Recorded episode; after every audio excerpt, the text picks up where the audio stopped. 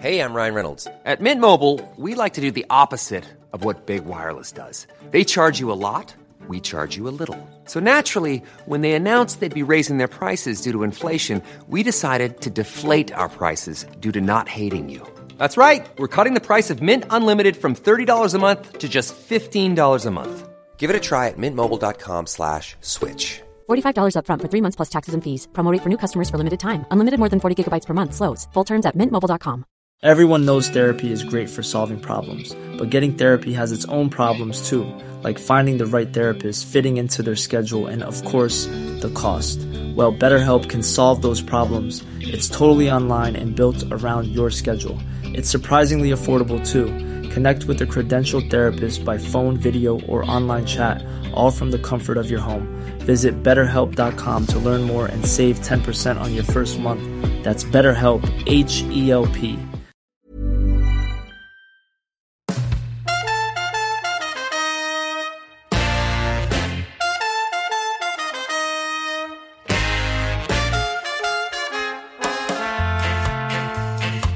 You're listening to the Cricket Collective on Talksport 2 with me, Neil Manthorp, alongside former England fast bowler Steve Harmison.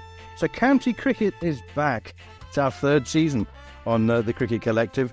We'll look back at an eventful first round of the Championship as Hampshire, Essex, and Kent get off to winning starts in Division 1. Hampshire seamer Kyle Abbott joins us to discuss their title ambitions this year and also look at the current state of cricket in South Africa. Leicestershire head coach Paul Nixon joins us to look back at their historic win over Yorkshire at Headingley and we'll end the show by discussing a winning start for Sussex in Division 2. So, plenty to come over the next hour. You're listening to the Cricket Collective on Talksport 2.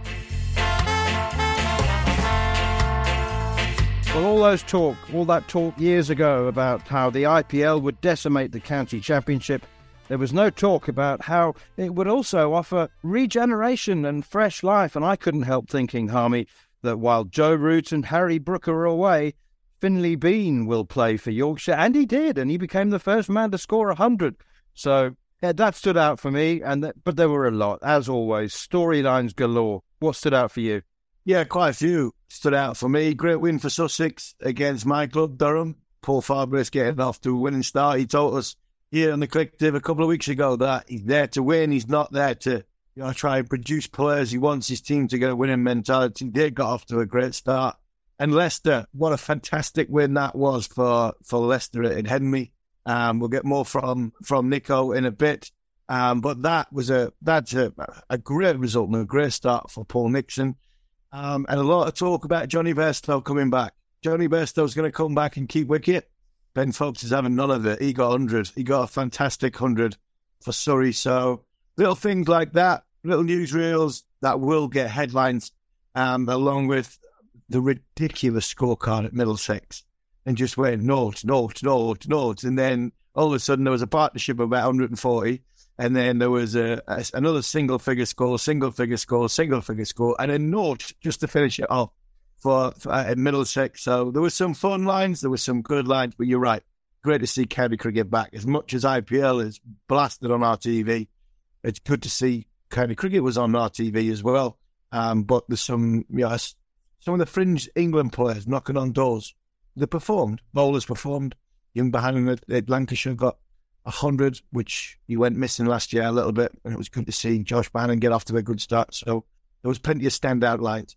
You touched on a couple of those games. Let's begin with the defending champions, Surrey drawing with Lancashire. Uh, yeah, Ben Foakes, terrific. Um, 76 in the first innings and then the 103 in the second. What about Cameron Steel scoring 100 for Surrey? I mean, they used 22 players in winning the championship last year, um, and they just uh, they just got this production line of, of new players coming out. Ollie Pope bowled his first over in first class cricket as the game petered out uh, to a draw. So another word on that, and then we'll go to, to Essex against Middlesex because there were lots of good stories in that. That Essex bowling lineup is pretty tasty, isn't it? Uh, Porter, Cook, Harmer, Snater, and Ben Allison they're going to be doing some damage if uh, there's a bit of life in the wickets. Absolutely, especially this time of the year. They looked as though there was some some life in a few of the wickets that we've seen on the on the streams over the course of this week. But not pleased for Cam Steel, Ashton lad. He's he played for he played three seasons, I think, two three seasons for Ashington. Well, lovely, lovely kid he is, really is, and I think he was when he left Durham. He was probably thinking, you know, where's his career going to go? Is he going to continue playing cricket for a living, or you're going to have to try and find find a job? Um, he went over to Australia this winter after being in and out of the Surrey team last year because of international call ups. He had an unbelievable winter in Australia, and he's come back. Got he's got the Will Jacks role, that number seven, that bowls a little bit, um, and to start the season 141 in the first KO Championship match of the season. It's a great start for Cameron Steel. So I'm pleased for him because he's always somebody I look for because of his connections with my cricket club. Um, and I'm pleased that Cam's getting off off to a good start. But I think the headline in that, that game, even though it, was a draw, I think the headline was Ben Foakes. Know, we heard from him last week, talked about external noises and Jonny Bairstow coming back and keeping wicket. And Ben Foakes did what he normally does, which is switches everything off, stays calm, not bothered about anybody else, and I'm going to look after myself. And I seen the 60 hit to, to get to that 100. It was a, uh, yeah, he played fantastically well. And you know, he's basically going to say, well, Jonny's got to come back somewhere, but I'm going to make sure he's not coming back in my place. And there's an England selector, that's all you want. And I think that's what Ben Foakes has done. Uh, it happens to be when the TV cameras were around. Um, so for me, that was the standout from the Lancashire Surrey game that an England player, and not only Pope, but England player has basically said, if you think my place is on offer, you've got another thing coming. I'm going to prove that I am England best number seven wicketkeeper. And he just got 100 on TV to prove it. Okay, um, Essex Middlesex. Um, that was uh, you touched on it. Toby Roland Jones continues his um, remarkable recent form, seven for sixty-one. He's now got seventy-four wickets at an average of under twenty since uh, the start of last summer. Um, he's just absolutely phenomenal. But as you said, Middlesex were once four for four um, in their first innings. Should we move on to a couple of other? We've got to uh, plough through these results. The whole of the first day in Taunton was washed out, wet outfield. Somerset draw with Warwickshire. Somerset, uh, I suppose, hanging on uh, in the end in their second inning, so there was never likely to be a result. They did talk about moving the game to Edgbaston, but um, that was uh, that was quickly um, dismissed as a as a concept. I think it would have meant that uh, Somerset ended the season with three away games. So, but Jack Leach bowled 29 overs, four for 119. Sam Hain got another 100. He's just a relentless uh, run machine. And I also want to talk about Kent beating Northants by seven wickets. Ben Compton, we spoke to him after his golden start to last summer, and uh, he's he's off again, um, unbeaten 114 to steer them home to victory. Yeah, it's good to see Compton scoring runs again. A lot of people, you know, the likes of George Dobell and, and one or two others have said that, you know, Compton is, is he an outside chance of an opening bat spot if it comes becomes available. But Zak Crawley, the thing I liked about Zak, he got 91, uh, but he got them off, I think he got them off about 150 balls. And that for me, if I'm in Zak Crawley's ear, I'm saying to him, don't forget this bazball going back in it and hitting it. Go back into these five or six first class matches. Just bat for a long time. You'll score runs. You'll score runs. But if you bat 150 balls, you will score runs. You score 100. Your natural game is that. But make sure you stay there. You occupy the crease. Learn to get through typical periods. Learn to then dominate. Learn to then go back into what is potentially a decent spell of bowling.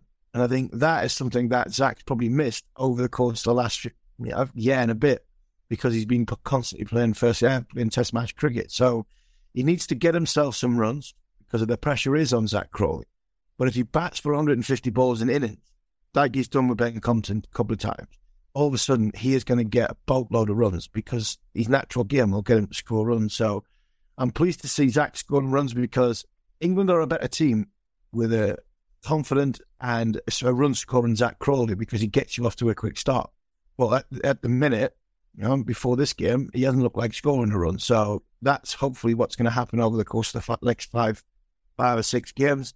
Sam Hain, for me, is he's turned into Hildreth from from Somerset. He's turning into one or two of these other these other players that turns them out in first class cricket, but for some reason they're just not going to get picked. And I don't know why. I, I'm not seen enough to, to have that sort of full opinion. But England and Bangladesh only went with four batsmen. Sam Hain's one day record is ridiculous in domestic um, list day cricket. And he wasn't with any IPL franchise. He wasn't with any of the franchise tournament. And I'm thinking, well, why did they not just take Sam Hain to Bangladesh, that bolts to the batting unit, and have a look at him like they were going to do with Tom Abell? That tells me they might think there's something not there that they feel as though fits in with international cricket. If he keeps getting hundreds and keeps knocking on the door, they're going to have to listen to him eventually. So it's good to see fringe players, players that we talk about week in, week out, who score runs, knock on international doors. They're doing it from the day one of the season because it's an Ashes year and who knows what could happen. So I'm pleased for Sam. Pleased Jack got some some overs under his belt. I'd love to see Zak Crawley just continuously bat for time, just bat for time because you'll naturally get them runs. I know it's not his natural game, but if he the longer he bats in the middle, the more fluid he gets with these movements, the better he will become come when the business time comes, which is later on in the summer when the Ashes come around.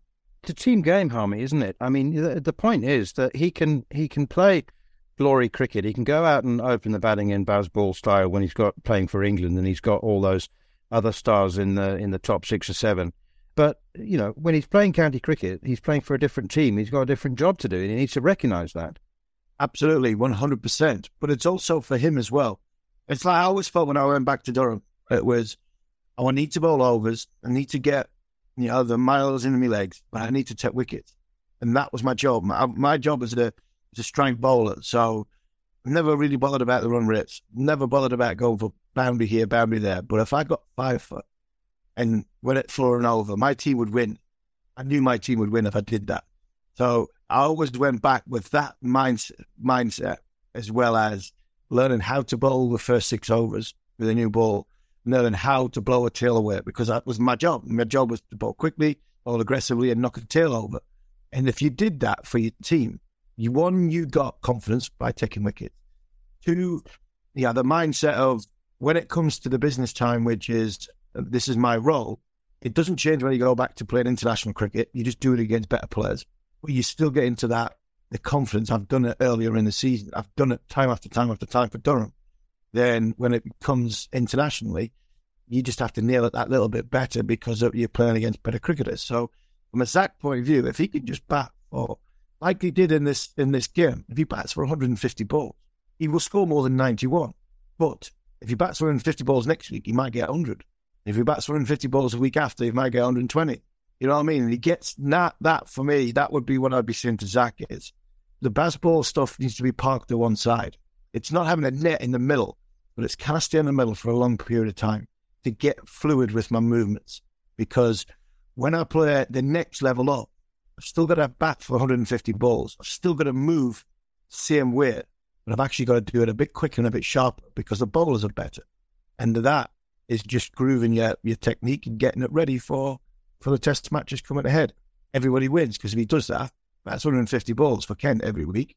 Kent shouldn't then get beat because he, he'll get them onto a total, which is competitive. You're listening to the Cricket Collective on Talksport 2 with me, Neil Manthorp, and former England fast bowler Steve Harmison.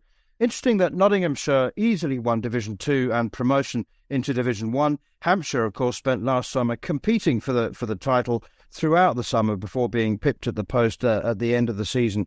And it was interesting that um, people ask, is there really much difference between Division 1 and Division 2? You'd have to say yes on the result of this. Hampshire beating Nottinghamshire comfortably by eight wickets on day three. Uh, Fletcha Middleton scored a, a half century in both innings to guide Hampshire to that victory. But um, Mohammad Abbas and Kyle Abbott are a phenomenal pairing, um, along with the left armer Keith Barker. So um, that's a that's a formidable attack. The game made the headlines um, not for the way Hampshire played or for Ben Duckett scoring runs, but because the umpires called tea with one run required on day three.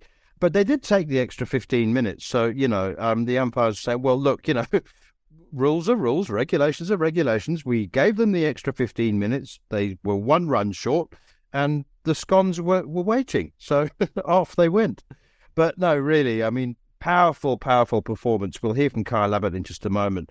But Hampshire are going to be con- contending again, aren't they? Yeah, Hampshire are definitely going to contend. The one thing I looked at this year, man, Manners, before it started, I was intrigued by to see who was going to play in the bowling units because bowling units, both of them were going to be really, really strong. You mentioned Abbas Abbott and, and Keith Barker, but you look at you look at the Notts bowling lineup, and I'm good to see Ollie Stone playing first class cricket, fit enough to play and go in that. But then you look at Luke Fletcher, who is a, a quality seamer at this time of the year when the wickets have got a bit in it, and in Paterson as well. They're a good, good, solid bowling unit, has Nottinghamshire got. But unfortunately, where Hampshire had won over them from a first division point of view is the batting wasn't up to it from Notts' point of view when it comes to how good yeah, Abbas is in these conditions.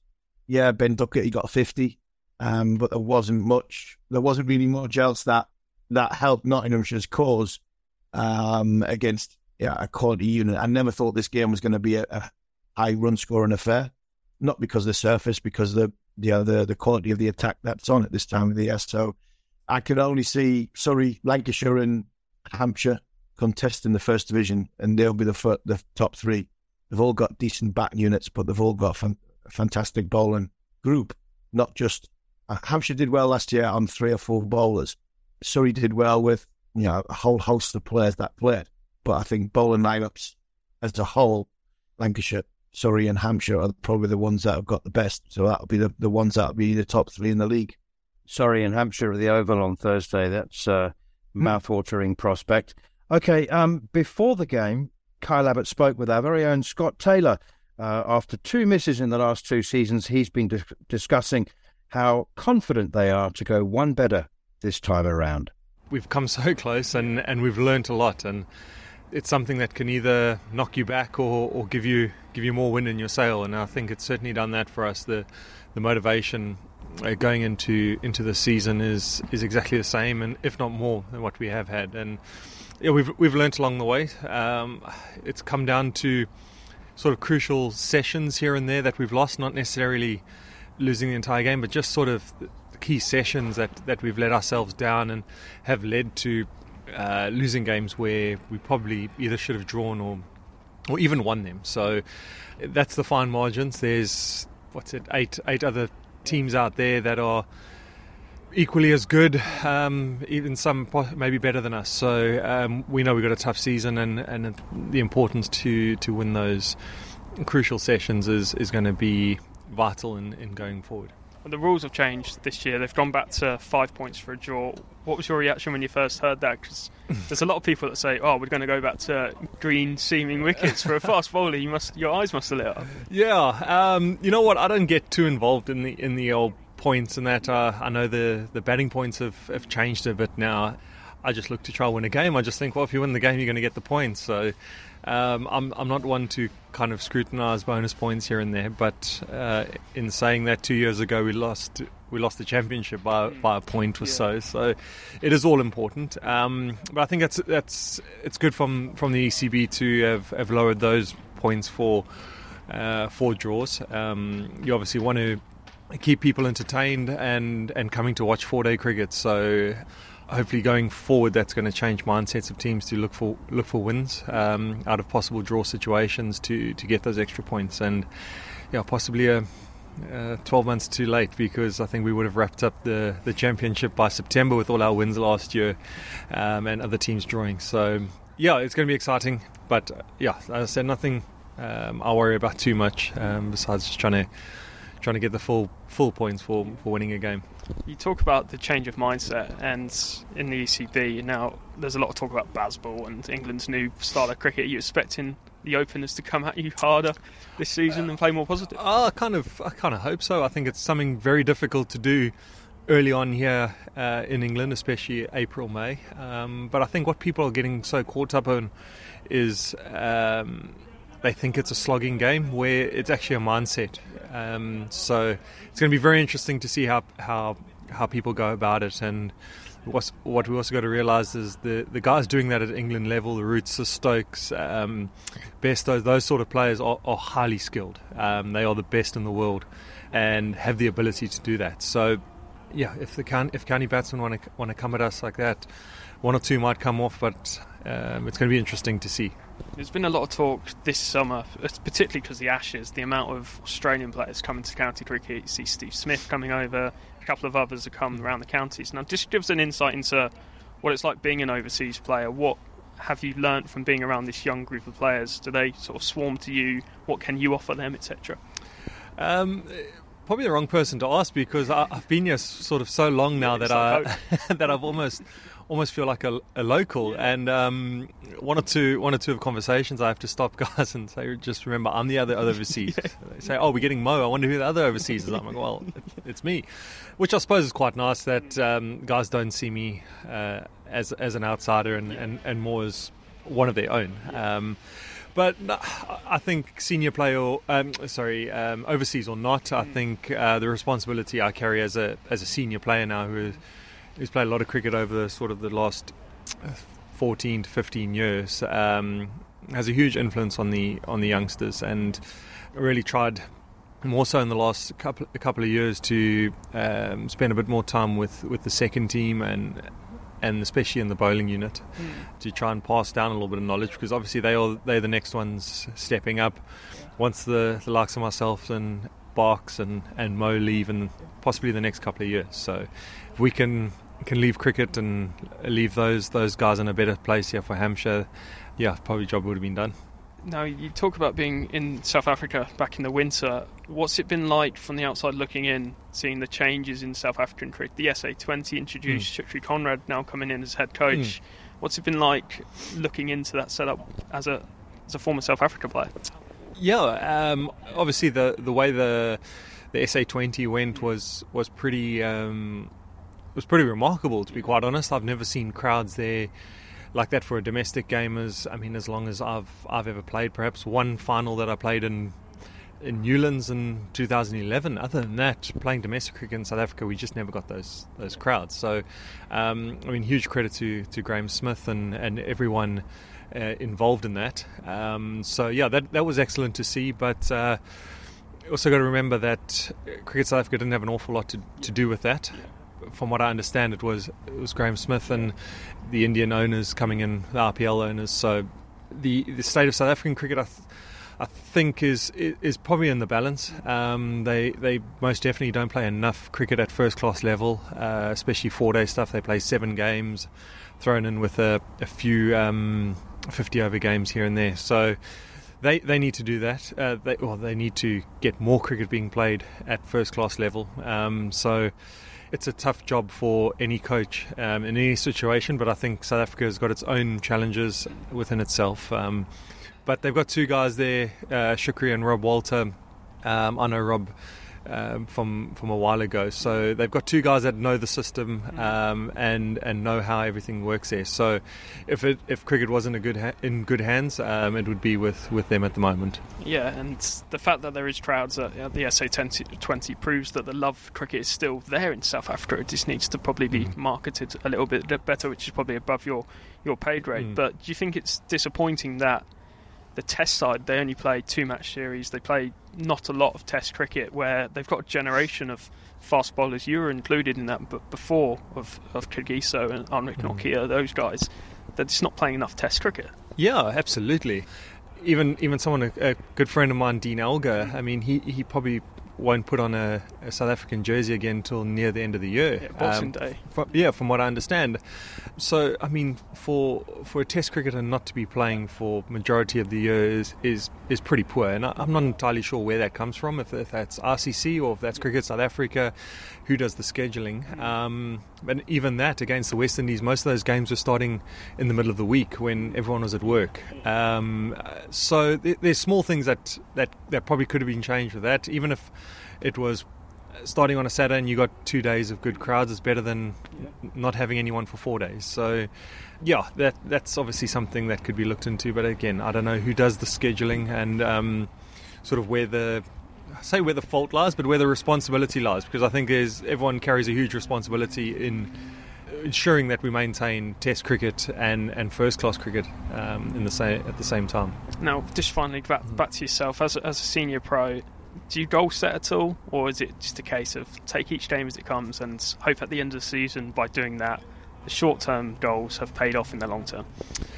Yeah, uh, interesting one. I've never been um, one for for really setting goals and setting out to take 50 wickets a season or to, to do uh, anything like that. I think my, my biggest thing is for me is just to every game sort of stay true to myself, and I've always had this thing of of, of having uh, the, the worry or the fear of actually being embarrassed on a on a cricket field by bowling badly. So that that's kind of a motivation for me. I'm just like, well, just don't embarrass yourself. Like, just get the job done, do your job.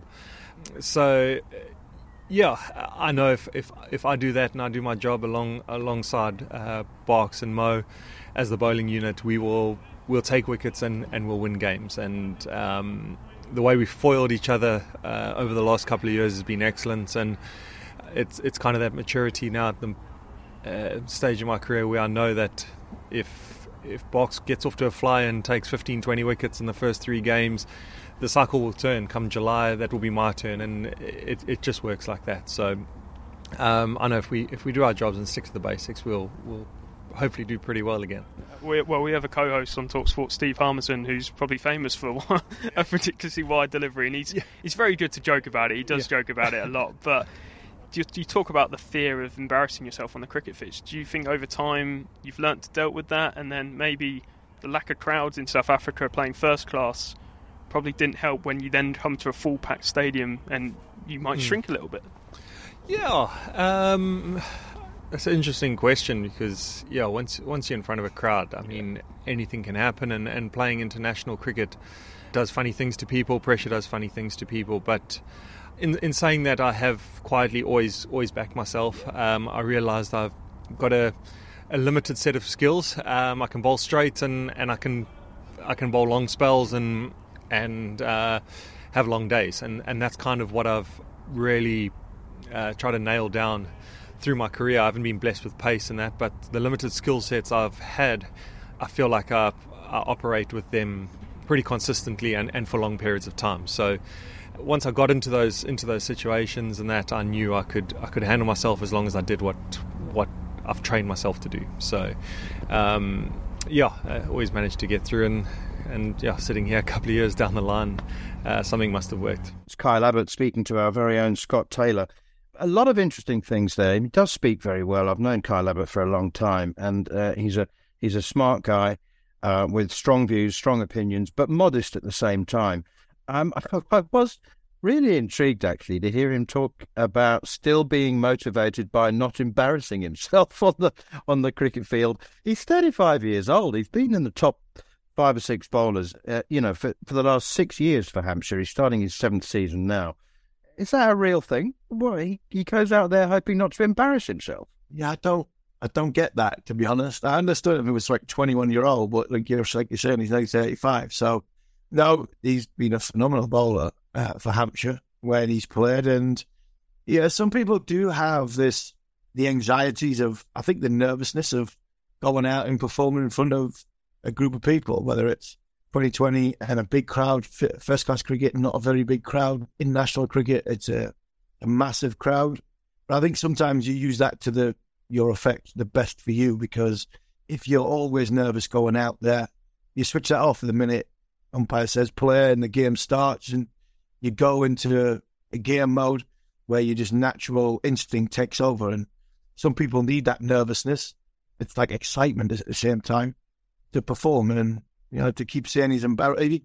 If he thinks he's going to embarrass himself every time he goes out there, he needs to keep that going because he's done a wonderful job for, for Hampshire down there on the south coast. And could it be this? Yeah, could it be this? Yeah, it, it could. You just you just never know. There wasn't much.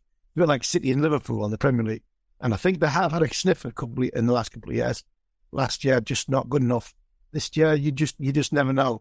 Bowling points go their way, tosses go their way, um, they'll certainly be up there, and it would begrudge them because I think they're producing a, a, a canny side, a good bowling attack. If they can get the runs on the board, then they've got a great chance of not just winning cricket matches, but winning the division. Kyle Abbott also talked himself down a bit there. He said he's not blessed with uh, many skills. He's, he knows his skill set. He, he said he doesn't have great pace, but he can bowl long spells. But I remember many years ago, he had this delivery that uh, used to absolutely perplex batsmen, the right hander. It was the away swinging off cutter. It was one that just sort of began to shape away and then nip back and sort of hit the top of off stump. Absolutely unplayable. And it, he'd produce it from time to time, you know. batsman would just walk off shaking his head. And when I asked him, how, how do you bowl that ball? He just shrugged his shoulders and said, I'm not sure. You just run in and hope. How much truth is there in that? I mean, it, it, it was a ridiculous ball and he couldn't really explain it. But every now and then he'd have this delivery that just shaped away, just began to shape away and then nip back mm. but, between bat and pad. How, how often did that happen to you? You'd bowl a ball and think, wow, not sure how that happened. Yeah, quite a few, to be honest. Yeah, quite a few good ones and bad ones as well, man, as I'm not taking credit for just the good ones. But no, as a bowler, you do. You you out, you know the surface you put on, you find an area to hit, you feel as though that is the business area in the game, and you hit it as hard as you can. And if you've got the seam in the right position, then he has Jimmy Jimmy bowl Jimmy bowls like that. He bowls that ball quite quite regular, which the way the seam is canted towards sort of first slip, just angled away and going with a shape. And Kyle Abbott does the same. That if it does just catch the bottom of the seam on a surface which has got a bit in it, it can nip back because the angle of the seam is facing, you know, did it as it as it's going towards sort of shaping towards first slip. If it does have any any lateral movement in the pitch, it can hit the, the bottom corner of the seam as it hits the ground, and it, there's a good chance the way the seam is uh, is being projected, that it will nip back because that's the way the angle of the seam is at that specific time the ball going into the ground. So a lot of away swing bowlers bowl have that ball in them. It's not something I think they consistently know it's going to happen. But what they do know is that if they get it quite, if they get it right in a surface which has got something in it, uh, the ball will nip back because of that's the way the seam is pointing at that time. And say Anderson had it. Anderson's got it beautifully, and, and Abbott seems to have it as well. You're listening to the Cricket Collective on Talksport 2 with me, Neil Manthorp, and two time county championship winner Steve Harmison. Next up, we'll be joined live by Leicestershire head coach Paul Nixon um, after they pulled off that brilliant first win in 18 months by beating Yorkshire in thrilling style at Headingley. Ready to pop the question? The jewelers at BlueNile.com have got sparkle down to a science with beautiful lab grown diamonds worthy of your most brilliant moments. Their lab grown diamonds are independently graded and guaranteed identical to natural diamonds, and they're ready to ship to your door. Go to Bluenile.com and use promo code LISTEN to get $50 off your purchase of $500 or more. That's code LISTEN at Bluenile.com for $50 off. Bluenile.com code LISTEN. Hey, I'm Ryan Reynolds. Recently, I asked Mint Mobile's legal team if big wireless companies are allowed to raise prices due to inflation. They said yes. And then when I asked if raising prices technically violates those onerous two year contracts, they said, What the f are you talking about, you insane Hollywood ass? So to recap, we're cutting the price of Mint Unlimited from $30 a month to just $15 a month. Give it a try at mintmobile.com slash switch. $45 up front for three months plus taxes and fees. Promo for new customers for limited time. Unlimited more than 40 gigabytes per month. Slows. Full terms at mintmobile.com. Hi, I'm Daniel, founder of Pretty Litter. Did you know cats tend to hide symptoms of sickness and pain? I learned this the hard way after losing my cat, Gingy. So I created Pretty Litter, a health monitoring litter that helps detect early signs of illness by changing colors, saving you money and potentially your cat's life. Pretty Litter is veterinarian developed, and it's the easiest way to keep tabs on your fur baby's health right at home. Go to prettylitter.com and use code ACAST for 20% off your first order and a free cat toy. Terms and conditions apply. See site for details.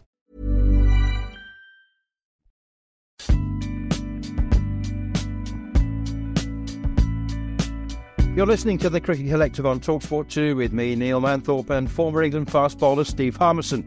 If you've missed any of the show or you wish to catch up, you can download the podcast from the following on feed, now available via the free Talksport app or wherever you get your podcasts. Okay, it's time to talk Leicester. We've got Paul Nixon joining us live. Leicestershire, I'm sure you haven't missed it, but if you did, they chased down 389 in the fourth innings to beat Yorkshire at Headingley in a first class game for the first time since 1910.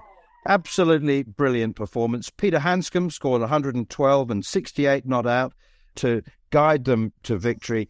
Nico, I, I don't know how you saw it, but it looked from the outside, looking in, that Yorkshire pretty much bossed the game. And yet, they lost, which I don't know how that makes you, you feel, but I'd feel incredible credit, even more credit than if you had actually bossed the game. But to, to come from behind on the last day to win it, fantastic. Yeah, thoroughly delighted. Thanks. It was a, a huge collective performance. Um, we it was a good toss to win because it was it was very damp to start with. Obviously, there's been a lot of rain. we, yes, it helped when you on the wicket, but the outfield was pretty wet. And to be fair, the umpires did the right thing. We had to start, otherwise we'd have been the same for the whole day. So it was a good decision from them. Our ball got very soft very early, and we probably bowled a little bit too short. And uh, and Yorkshire played nicely. Young Finlay Bean got a brilliant 100, and then Dawid Malan, who we know how good a player he is, uh, he really hit the ball cleanly. Uh, got a brilliant 130. So we were up against it. 517 they got, which is a cracking score. But it was a short boundary one side. It was quick scoring outfield, even though it was damp. The square there now over the whole over the whole ground, a bit like the oval. So it's very quick. And the key thing was getting past the follow on, uh, which which we did brilliantly. Um, and you know, we then set the game up our lower order played nicely and got us past that follow on. Um, we've had a, a, few issues, obviously, with uh, Abdullah Shafiq was going to be our overseas pro, and then at the last minute he got picked for T20, so uh, we had to get somebody else. Peter Handscomb, we, we knew had an English passport as well. We, we could make a decision later because of visa issues uh, that, that, he wouldn't have been a pommy. So um, yeah, it was uh, it worked it worked really well, um, and um, the decision making, the calmness, for long periods of time was was terrific and really pleasing that because um, we haven't been away on pre-season, so we are short of cricket. We've had games washed out against Northants. Um, we've only got one day's playing, and then we're getting same against Notts at their place, and then Leeds Beckett University game, three day game was was was a washout. So we were really short of cricket. So to produce that straight away was just delighted. Yeah, Nico, I, I just want to touch on that because we can you can go into the ins and outs of individuals and well what the game was and how the, the surface was and who got what runs and, and wherefore. But you as a head coach, you sit there at the start of the preseason and you set your goals, you set your targets, and they normally go by lunchtime on day one. But but how how important is it with that result? We mentioned first time at Yorkshire, they hadn't like since 1910. I'm going for 18 months. You as a head coach, you're sitting there. You know, you've been to Pakistan, you've been you know, coaching throughout this sort of off season with your team's Leicester, the players sit in front of you in pre-season, and you have to make them believe that by the end of the season we are going to do something special. What does this result mean? Go to Henley and win in the very first game, and what does it do for your season? A great question. Well, we have to, we have a we have to change perception of where Leicestershire is. Yes, we finished bottom of the league last year without a win, but there was so much growth that we had with individuals. We had the second youngest squad in the country. We, you know, we had an, an overseas with Beuran Hendricks. He was signed last minute to try and bolster the squad. Didn't go as well as he'd like to have gone. We know that the standard and the, and the way we practice and the way we train, our mantra is to be the hardest working, most caring cricket team.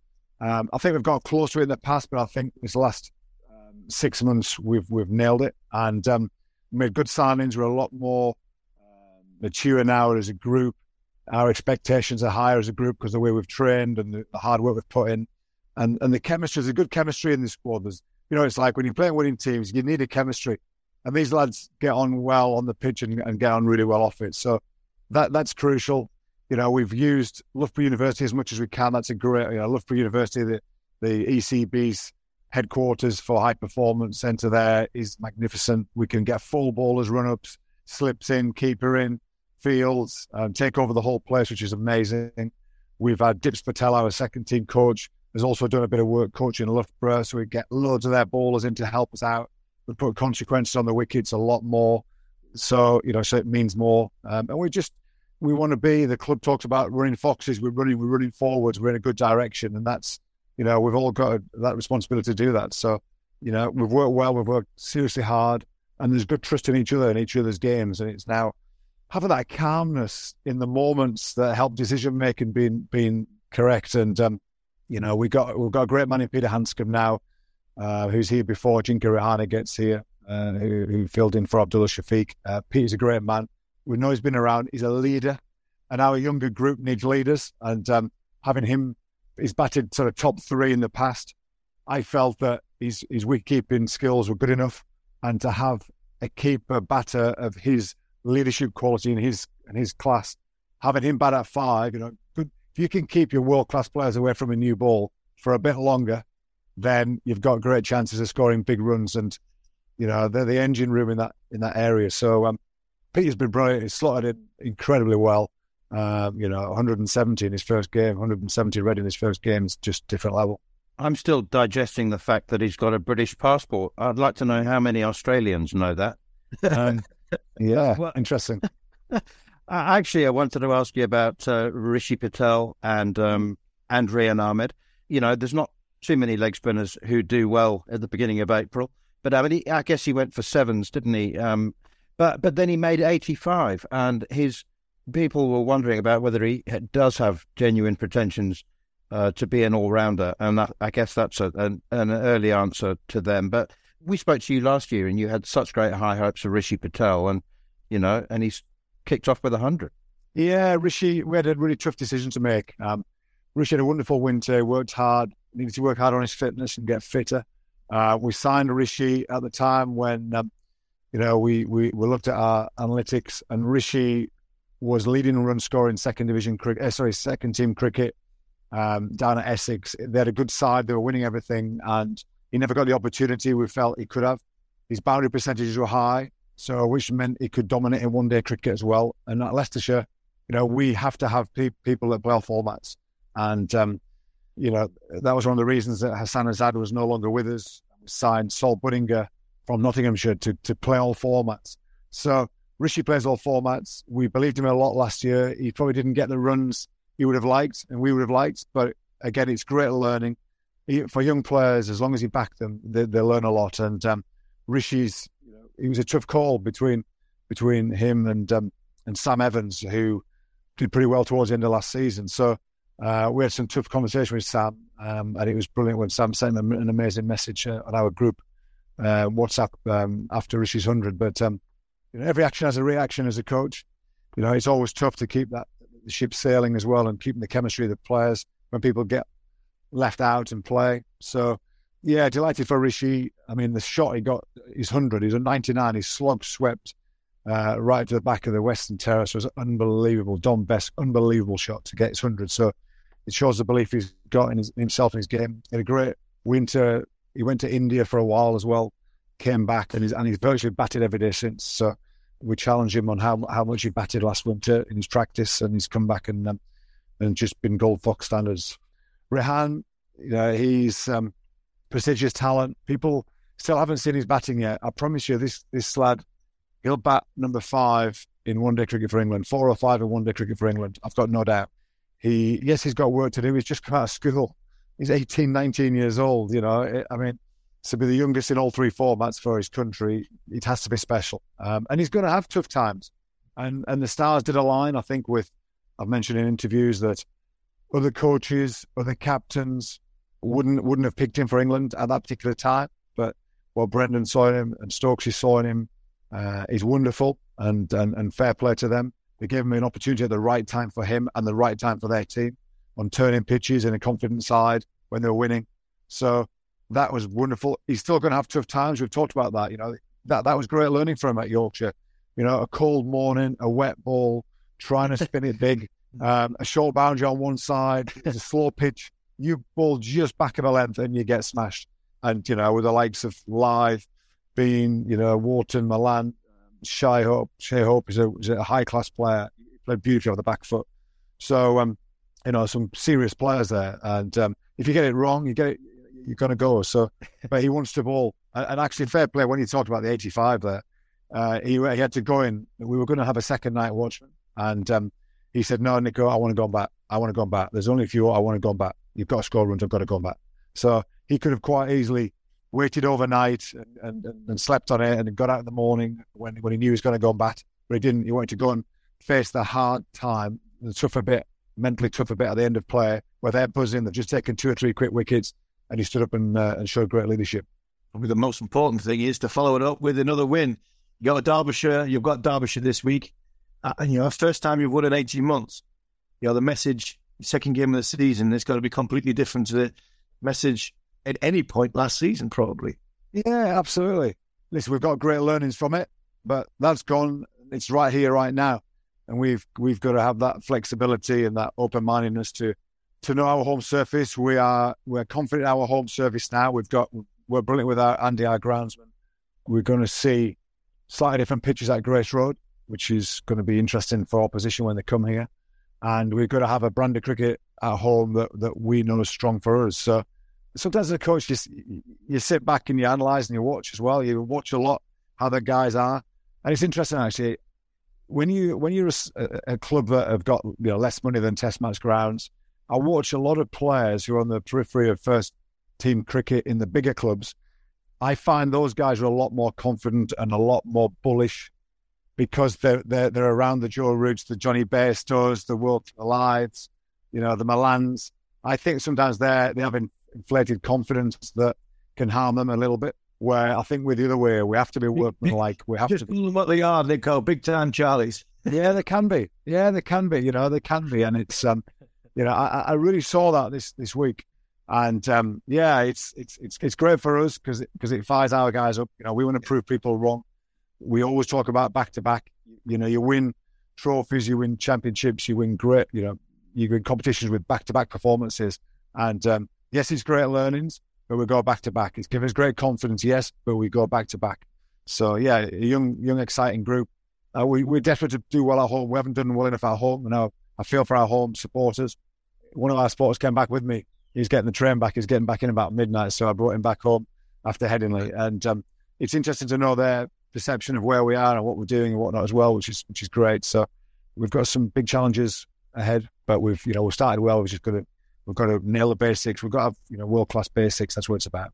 Nico, can I just ask you on a different subject? There's obviously two months to go till the Ashes, and there's a lot of cricket to flow under the bridge. But what do you make of uh, the Ben Foakes Jonny Bairstow situation? With, I mean, Folks made seventy and hundred against Lancashire on a, a televised game, um, and Jonny has said that uh, when he is fit, he would like to keep wicket for Yorkshire. There was talk about him maybe opening the batting. Brendon McCullum has said he's got to come back into the team. It's an interesting situation bubbling.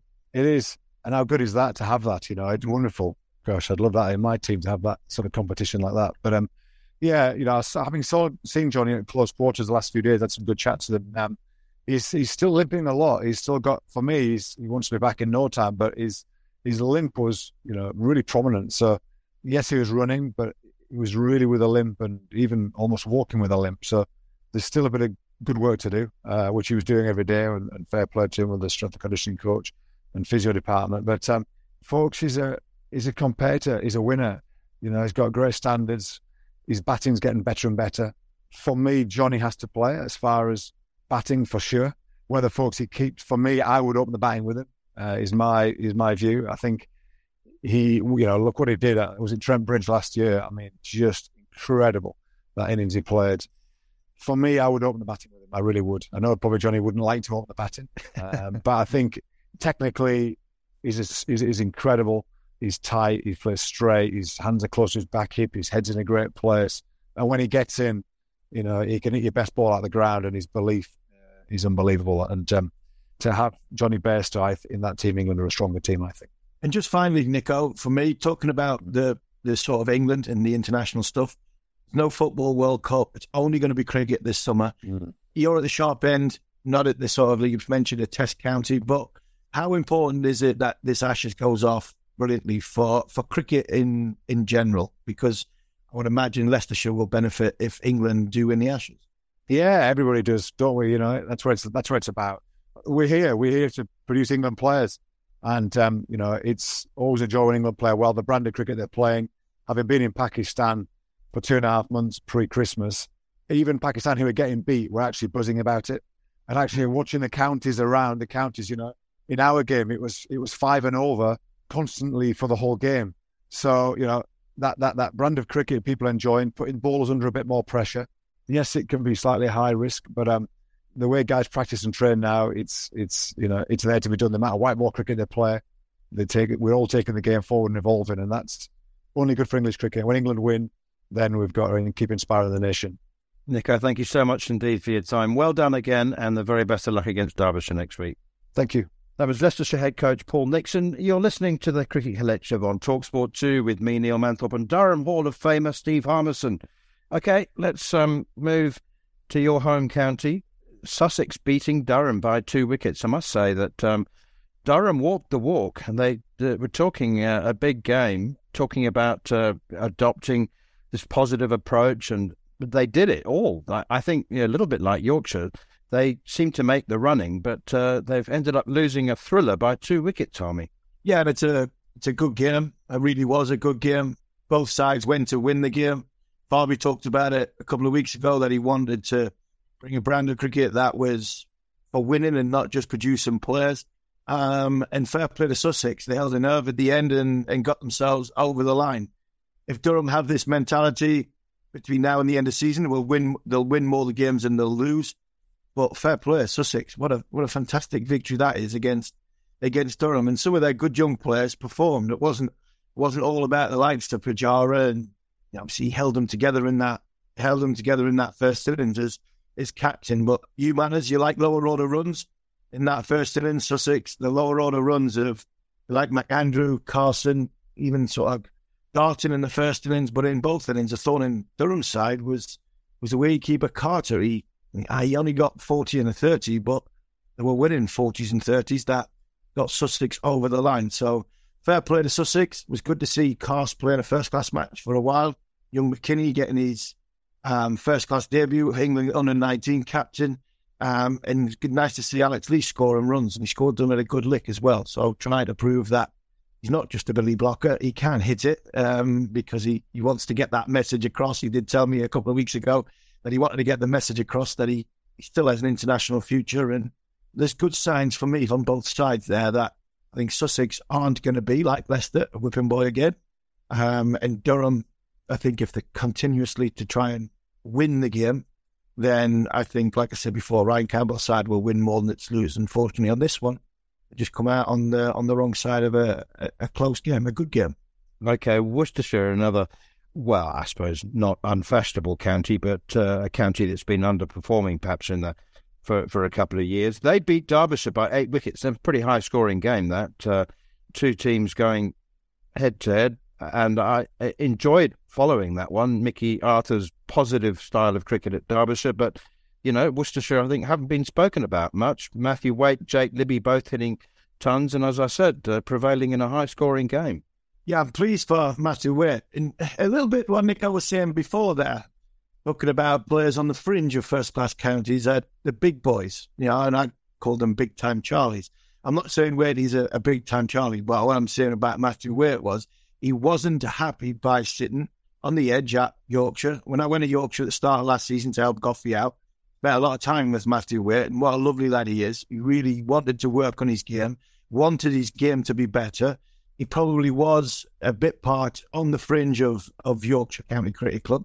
And instead of sitting there with a tracksuit on, taking a few quid and going, I'm I'm happy being at Yorkshire, He's gone for possibly less money, gone down to Worcestershire. I want to, I want to be a, a proper first class cricketer um, and show that I, have got skills. And he's gone and got four wickets. I think he got four wickets in the first innings. He got hundred in in a in a match winning game. So I was really, I was really pleased to see Matthew Waite do well last week. Libby's a good player. He has been. We've we've talked about him quite a bit on the on the collective over the last couple of years you know, he's got serious numbers when he uh, he gets off to a good start. And, you know, Worcester have, have got off to a good da- good start down there in the West Country. And it's always it's always good when Worcester are doing well because it's a great county, isn't it, man? For me, it's the best of a trip on the circuit. You can walk to the ground in the morning, it's perfect. You can walk back via about 15 different pubs. But by the time you get to the city centre with your tracksuit on, um, it's just a it's just a lovely place to go and play cricket, and to see them get off to a good start. Okay, I mentioned that Root had begun his season with 100. I was, of course, referring to Billy. And Kiran Carlson's another cricketer that we've talked about a lot uh, in the last couple of seasons. Both began their seasons with hundreds. Uh, high scoring draw between Glamorgan and uh, Gloucestershire. And Australian opener Marcus Harris, who is, I think, being earmarked to open in the Ashes um, ahead of David Warner. He scored a match saving 148 for Gloucestershire, as well as uh, a 50 in the first innings.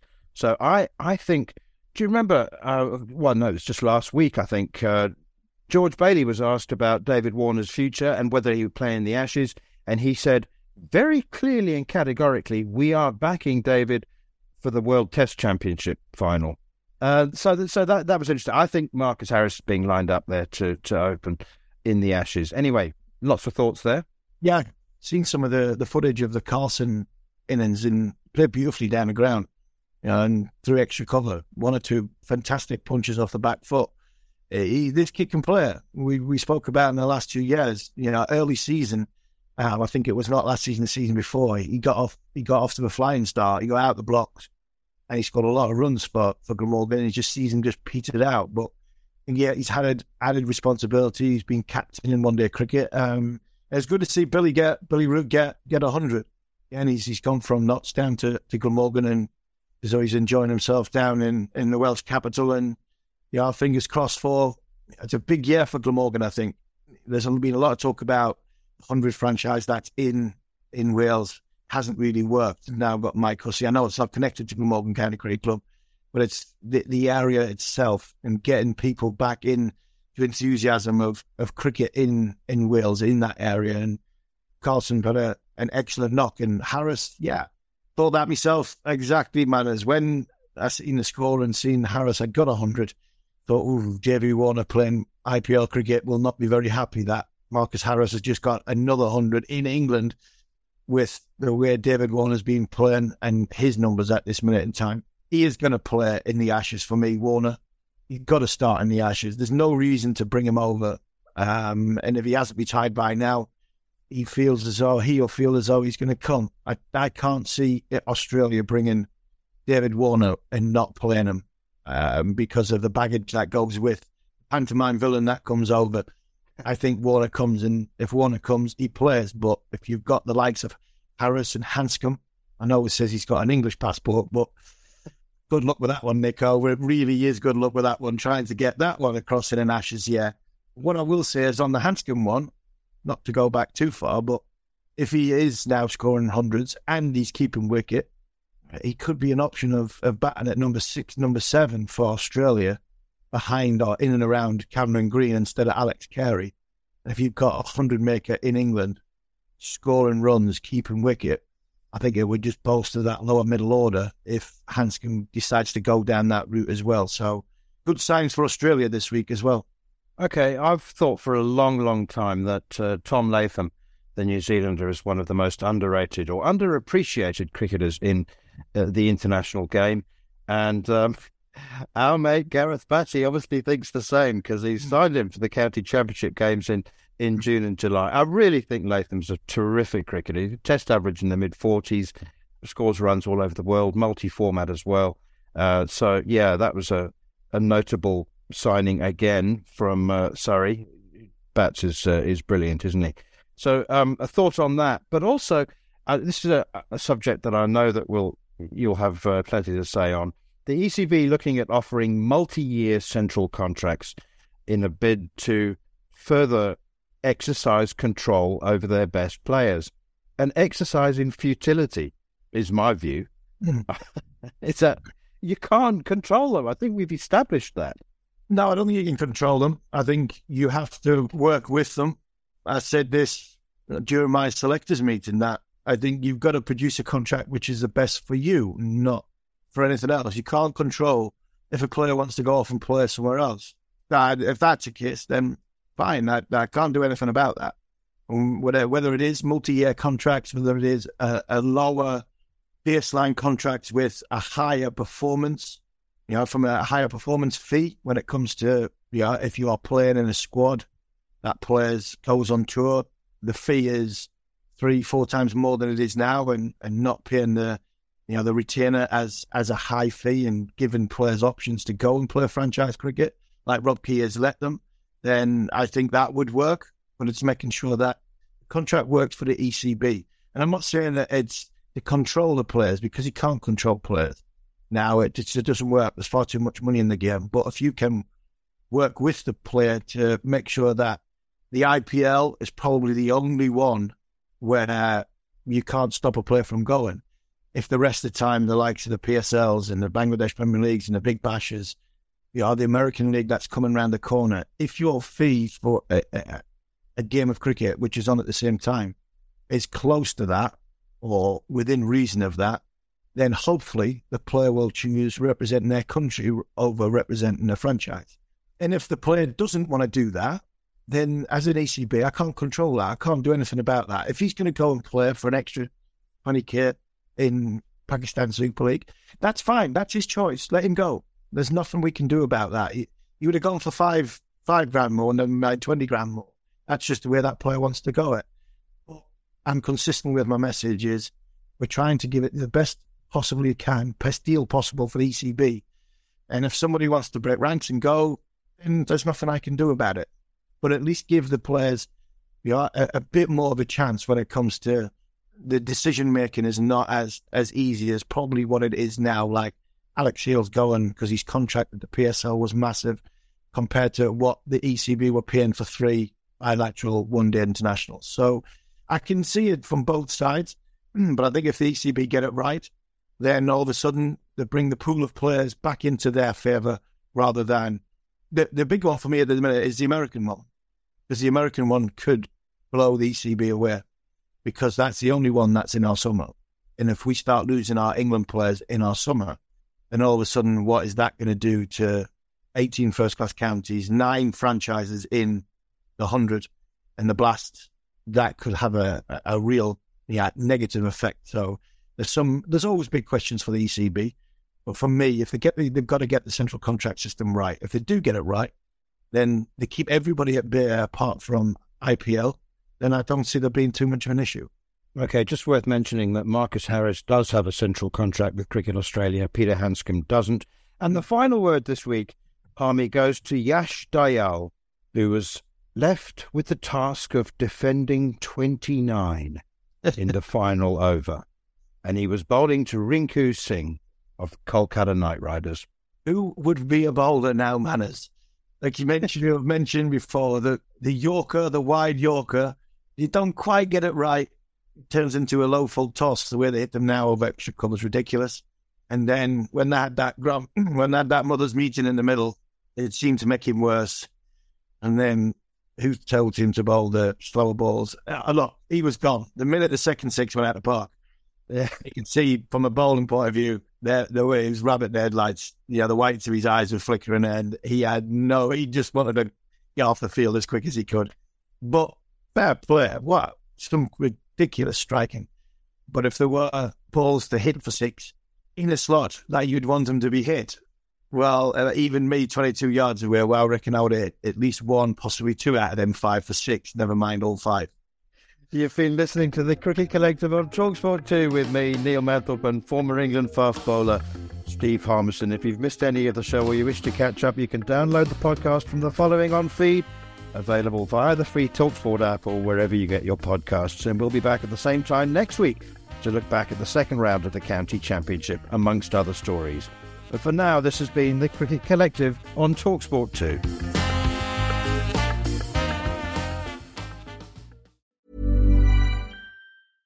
Mom deserves the best, and there's no better place to shop for Mother's Day than Whole Foods Market. They're your destination for unbeatable savings, from premium gifts to show-stopping flowers and irresistible desserts. Start by saving 33% with Prime on all body care and candles. Then get a 15-stem bunch of tulips for just $9.99 each with Prime. Round out Mom's menu with festive rosé, irresistible berry chantilly cake, and more special treats. Come celebrate Mother's Day at Whole Foods Market.